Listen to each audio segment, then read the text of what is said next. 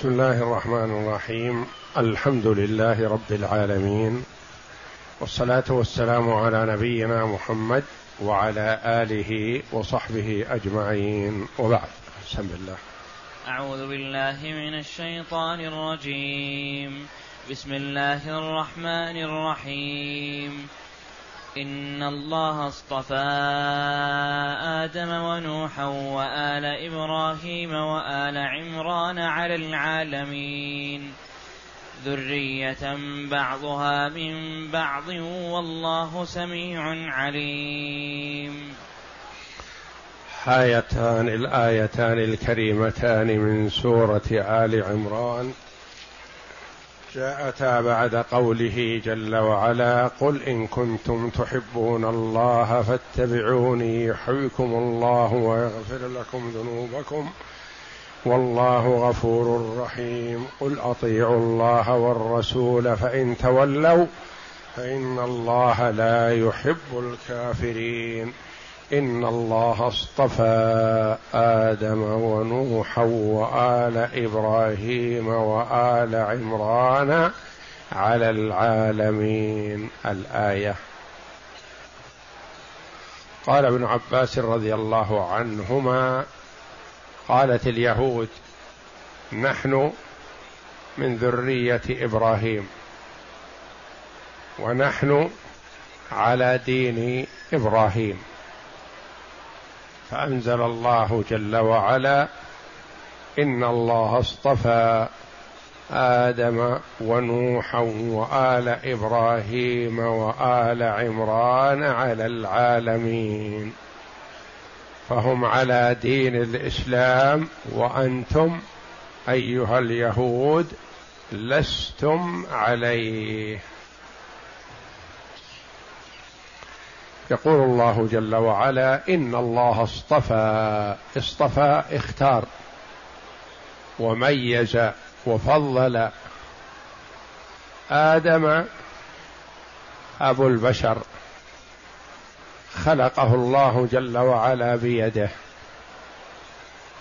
وأسجد له ملائكته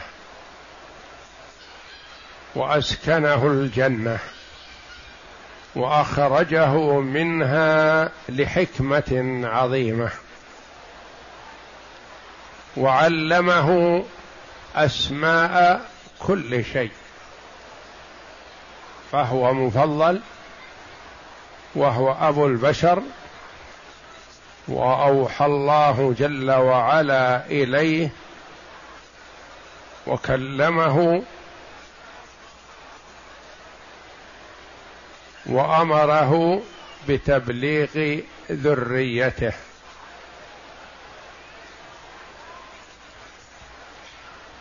ونوحا هو أبو البشر الثاني.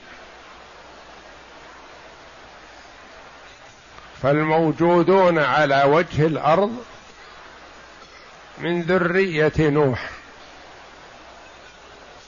لأن الله أهلك الأمم لمعصيتهم لله جل وعلا ولنوح عليه السلام لما دعا عليهم.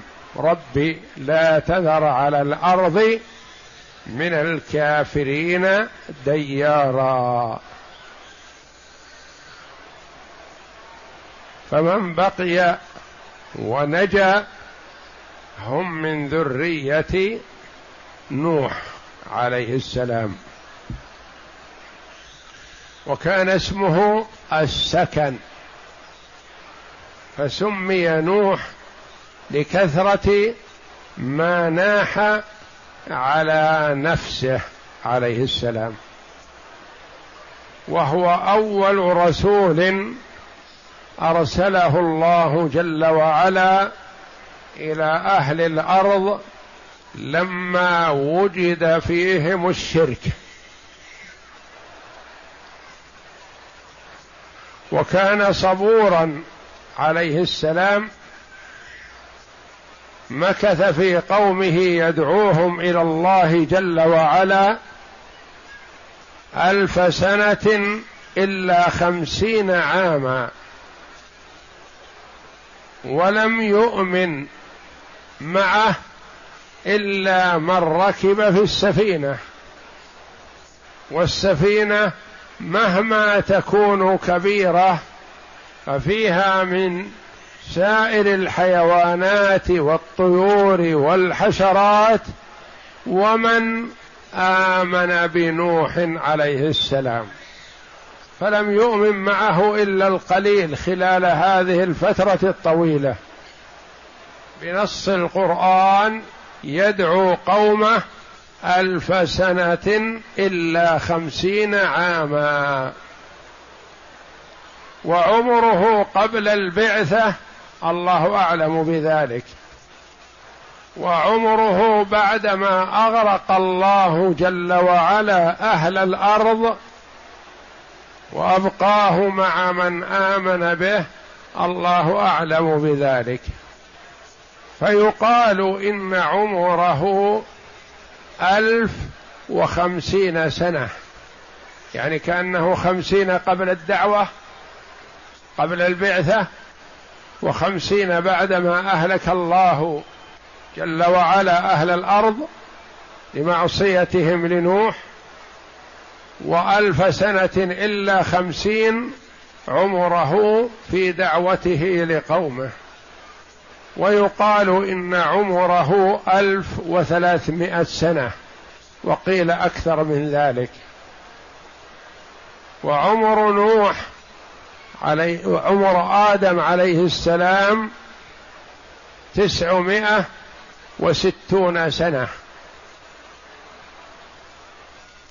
وعمر إبراهيم عليه السلام مئة وسبعون سنة.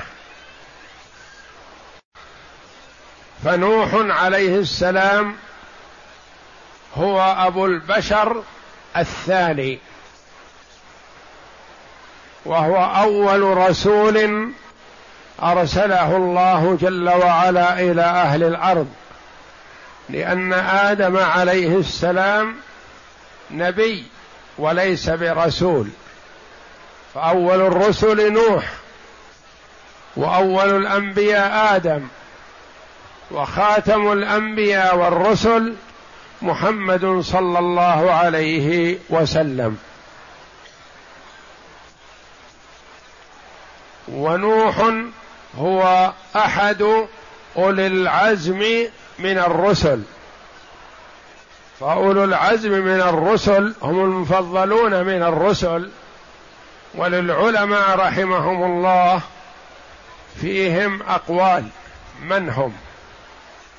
والراجح والله أعلم أنهم نوح وإبراهيم وموسى وعيسى ومحمد صلى الله عليهم وسلم. وهم المذكورون في آيتين من كتاب الله جل وعلا. آدم ونوحا وآل إبراهيم. آل إبراهيم قيل في المراد والله أعلم إبراهيم. وآل كذا يعني هو. وقيل آله ذريته وأهله. وقيل آله أتباعه على دينه وهذا أقرب. وآل محمد هم أتباعه على دينه صلوات الله وسلامه عليه. وقيل هم قرابته وشيعته ومن معه وهو معهم.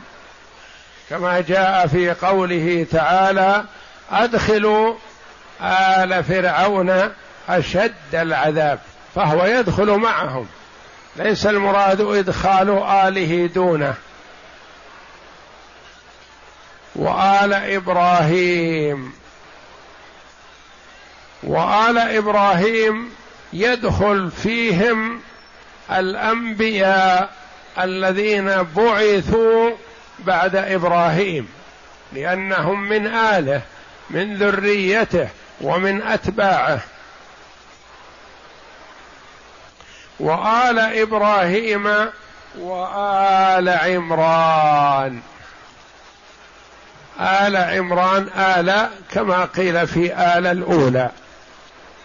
وعمران قيل المراد به والد موسى وهارون لأن موسى عليه السلام يقال له موسى ابن عمران.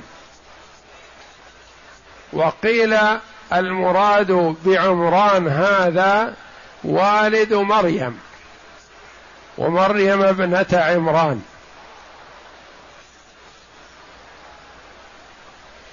والقول الثاني أقرب لأن الله تابع في ذكر مريم وما حصل عليها. ويقال بين عمران والد موسى وبين عمران والد مريم ألف وثمانمائة سنة. وبين عمران والد موسى ويعقوب ثلاثة أجداد. وبين عمران والد مريم ويعقوب لأنه من ذرية يعقوب ثلاثون جدا. وجميع الأنبياء بعد إبراهيم من ذريته ومن ذرية ابنه يعقوب. ابن ابنه ابن إسحاق وابن إسحاق يعقوب. سوى محمد صلى الله عليه وسلم فهو من ذرية إسماعيل.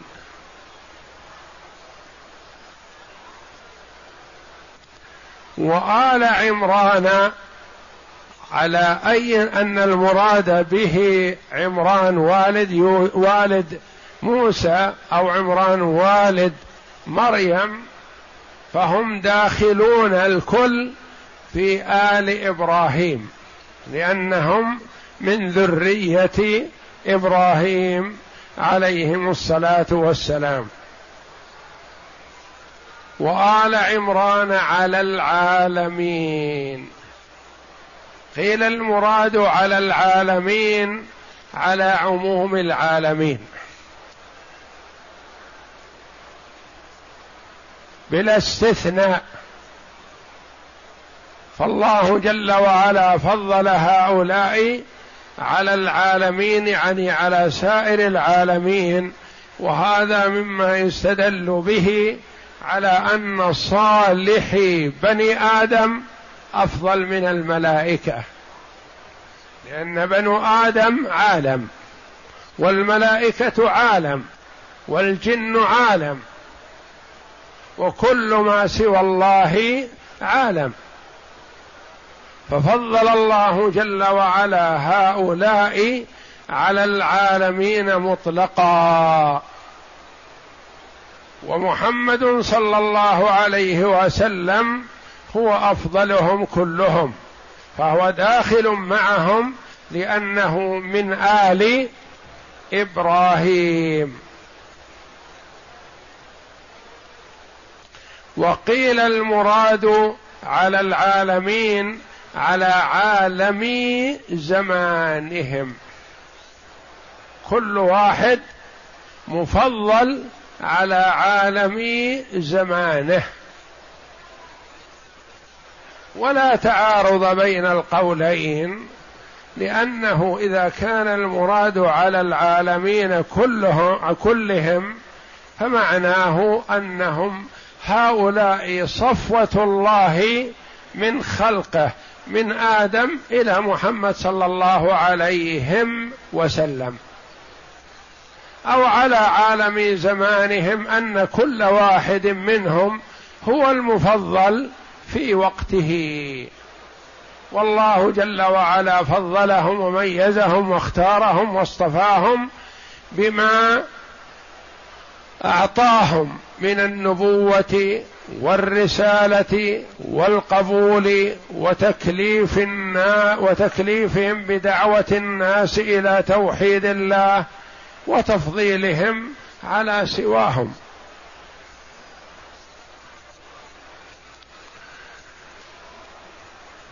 والله جل وعلا يختار من يختار من خلقه لحكمة فهو أعلم بأحوال عباده وأعلم بمن يصلح للرسالة والنبوة.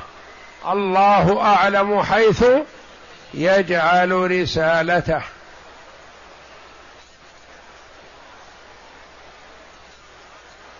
لما اعترض المشركون على رسالة محمد صلى الله عليه وسلم قالوا لولا نزل هذا القرآن على رجل من القريتين عظيم. يقول ما نزل القرآن إلا على هذا اليتيم المسكين؟ لو نزل على واحد ذو جاه وشنآن وإمارة ودولة من الطائف أو من مكة. أو على من له شأن في مكة وله شأن في الطائف. لولا نزل هذا القرآن على رجل من القريتين عظيم. رد الله جل وعلا عليهم بأنه أعلم حيث يجعل رسالته.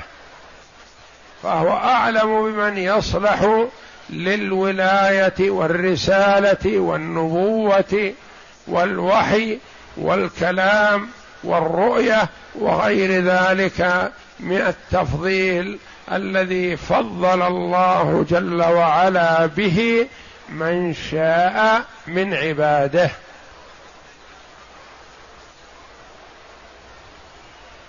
إن الله اصطفى آدم ونوحا وآل إبراهيم وآل عمران على العالمين. ذرية بعضها من بعض. هذه ذرية. أولاد. أو من ذرأ بمعنى خلق فيشمل من آدم إلى آخرهم. أو ذرية يعني أولادهم. ذرية بعضها من بعض. يعني هي بعضها يشابه بعض ويماثل بعض في الإخلاص لله وعبادته والتفضيل الذي فضل الله جل وعلا به بعضهم. ذرية بعضها من بعض. والله سميع لأقوال عباده. لا تخفى عليه خافية. يسمع دبيب النملة السوداء على الصخرة الصماء في ظلمة الليل. عليم بمن يصلح للاختيار والاصطفاء فهو جل وعلا يصطفي عن علم وحكمة. فهو أعلم جل وعلا بمن يصلح للتفضيل. وفي هاتين الآيتين دلالة على أن الله يختار ويصطفي من عباده من يصلح لذلك فهو جل وعلا يميز ويفضل من هو أهلا لهذا التفضيل ومن هو قابل للتوفيق والسداد وهذا التفضيل من الله جل وعلا. فإبراهيم عليه السلام قدم ولده للذبح. من يقدم على هذا؟ رضي عن نفسه بأن يقذف في النار. في ذات الله. ولم يستغث بجبريل ولا بغيره من الملائكة مع قدرتهم على ذلك. عليهم الصلاة والسلام. جاء أن الملائكة عليهم السلام لما رفع جبريل لما رفع إبراهيم ليلقى في النار. جارت الملائكة إلى ربها. واستأذن جبريل عليه السلام بأن يغيث إبراهيم فأذن الله جل وعلا له. فاعترض جبريل عليه السلام لإبراهيم في الهوى قبل أن يقذف في النار. قال ألك حاجة؟ قال أما إليك فلا وأما إلى الله فبلى.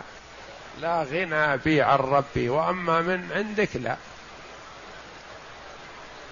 جبريل عليه السلام قادر على أن يأخذ إبراهيم ويبعده عن النار وقادر على أن يأخذ من حول النار كلهم ويلقيهم فيها وقادر على أن يطفئ النار في نفخة. أقدره الله جل وعلا ذو القوة المتين. ومع ذلك إبراهيم ما قال لي إليك حاجة. أما إليك فلا. فجاء الغوث والمدد من الله جل وعلا يا نار كوني بردا وسلاما على إبراهيم. قدم ماله للضيفان. كان يحرص على التماس الضيوف عليه الصلاة والسلام يقدم لهم الطعام.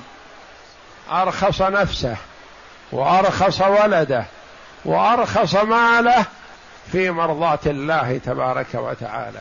الله أعلم حيث يجعل رسالته. وجاء أنه لما قدم الطعام للملائكة العجل الحنيذ لما قدمه للملائكة الذين جاءوا للانتقام من قوم لوط. جاءوا على شكل رجال ضيوف عند إبراهيم. فسار عليه السلام وقدم لهم العجل الحنيذ مشوي. رأى أيديهم لا تصل إليه نكرا. قال ما لكم؟ قالوا ما نأكل طعام إلا بثمن. ما نقبل بلا ثمن. قال نعم وهذا له ثمن. قالوا ما هو ثمنه؟ الذي تطلب منا إذا أكلنا. قالت تسمية تسمية الله في أوله والحمد لله في آخره هذا ثمنه. فنظر أحدهم إلى الآخر وقال الله أعلم حيث يجعل رسالته. الله أعلم بحال إبراهيم لما اصطفاه على الخلق. قال ثمنه التسمية في أوله تسمية الله والحمد والشكر لله في آخره. هذا ثمنه. فكافأه الله جل وعلا لما هجر الأهل والآل والجميع في ذات الله جعله الله جل وعلا أبا الأنبياء بعده.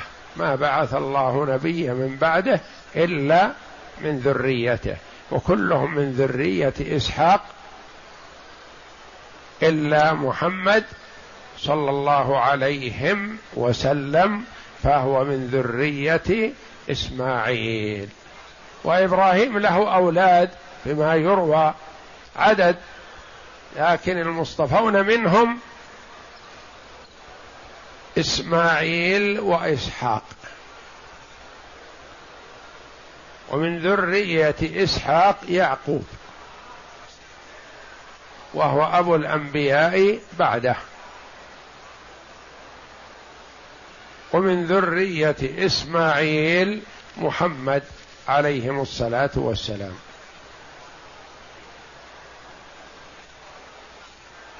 وآل إبراهيم وآل عمران وقوله جل وعلا وآل عمران تخصيص بعد تعميم. فهم داخلون ضمن آل إبراهيم لأنهم بعد إبراهيم سواء كان عمران والد موسى أو عمران والد مريم وبينهما ألف وثمانمائة سنة. فهم كلهم من ذرية ومن آل إبراهيم لكن الله جل وعلا خصصهم لما فضل به موسى عليه السلام وإذا كان المراد والد مريم لما سيتحدث به جل وعلا ويتكلم به عن مريم عليها السلام. وفي قوله جل وعلا ذرية بعضها من بعض. في أن الله جل وعلا يلطف بالذرية لصلاح الآباء. فقد جاء أن الله جل وعلا يحفظ الذرية بصلاح آبائهم.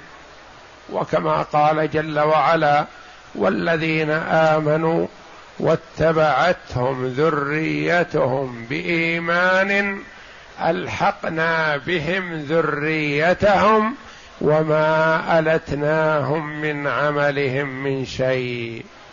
ما نقص الاباء وإنما زاد في ثواب الذرية حتى تكون مع الاباء والله سميع عليم. فهو جل وعلا موصوف بالسمع موصوف بالعلم ولله جل وعلا صفات الكمال وهو جل وعلا منزه عن صفات النقص وحذار حذار أخي أن يقع في ذهنك التشبيه وأن صفة الباري كصفة المخلوق. لا فصفه الباري جل وعلا تليق به والمخلوق صفته على قدره. ولا بأس أن يسمى المخلوق باسم في اللفظ كاسم الباري جل وعلا. كما قال الله جل وعلا عن يوسف عليه السلام اجعلني على خزائن الأرض إني حفيظ عليم. وحفيظ عليم من أسماء الله جل وعلا. ولكن حفظ يوسف ليس كحفظ الله جل وعلا. وعلم يوسف ليس كعلم الله جل وعلا. وقالت امرأة العزيز وعزة ملك مصر ليس كعزة الله جل وعلا. فعزة ملك من ملوك الدنيا تليق به على قدره. وعزة الله جل وعلا فوق كل عزة. فيجوز أن يوصف ويسمى المخلوق باسم من أسماء الله جل وعلا كالعزيز والحفيظ والعليم والسميع والبصير وغير ذلك لكن ليس الاسم كالاسم ولا الصفة كالصفة. والمعنى معلوم والكيف مجهول. فالله جل وعلا موصوف بصفات الكمال وله الأسماء الحسنى والصفات العلى مبرأ منزه عن صفات النقص والعيب. على حد قوله جل وعلا ليس كمثله شيء وهو السميع البصير.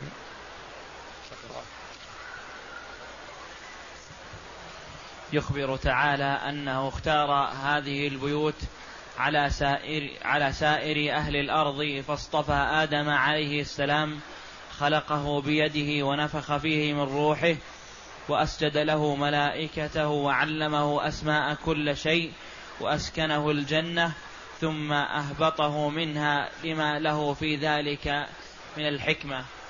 واصطفى نوحا عليه السلام وجعله أول رسول بعثه إلى أهل الأرض. لما عبد الناس الأوثان وأشركوا بالله ما لم ينزل به سلطانا وانتقم له لما طالت مدته بين ظهراني قومه يدعوهم إلى الله ليلا ونهارا سرا وجهارا فلم يزدهم ذلك إلا فرارا. فدعا عليهم فأغرقهم الله عن آخرهم. دعا عليهم قائلا رب لا تذر على الأرض من الكافرين ديارا إنك إن تذرهم يضلوا عبادك ولا يلدوا إلا فاجرا كفارا. فاستجاب الله جل وعلا له وأهلكهم.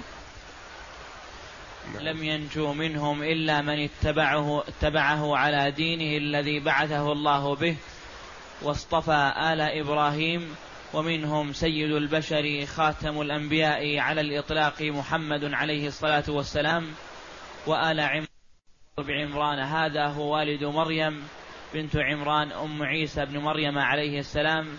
فعيسى عليه السلام من ذرية إبراهيم كما سيأتي بيانه في سورة الأنعام إن شاء الله.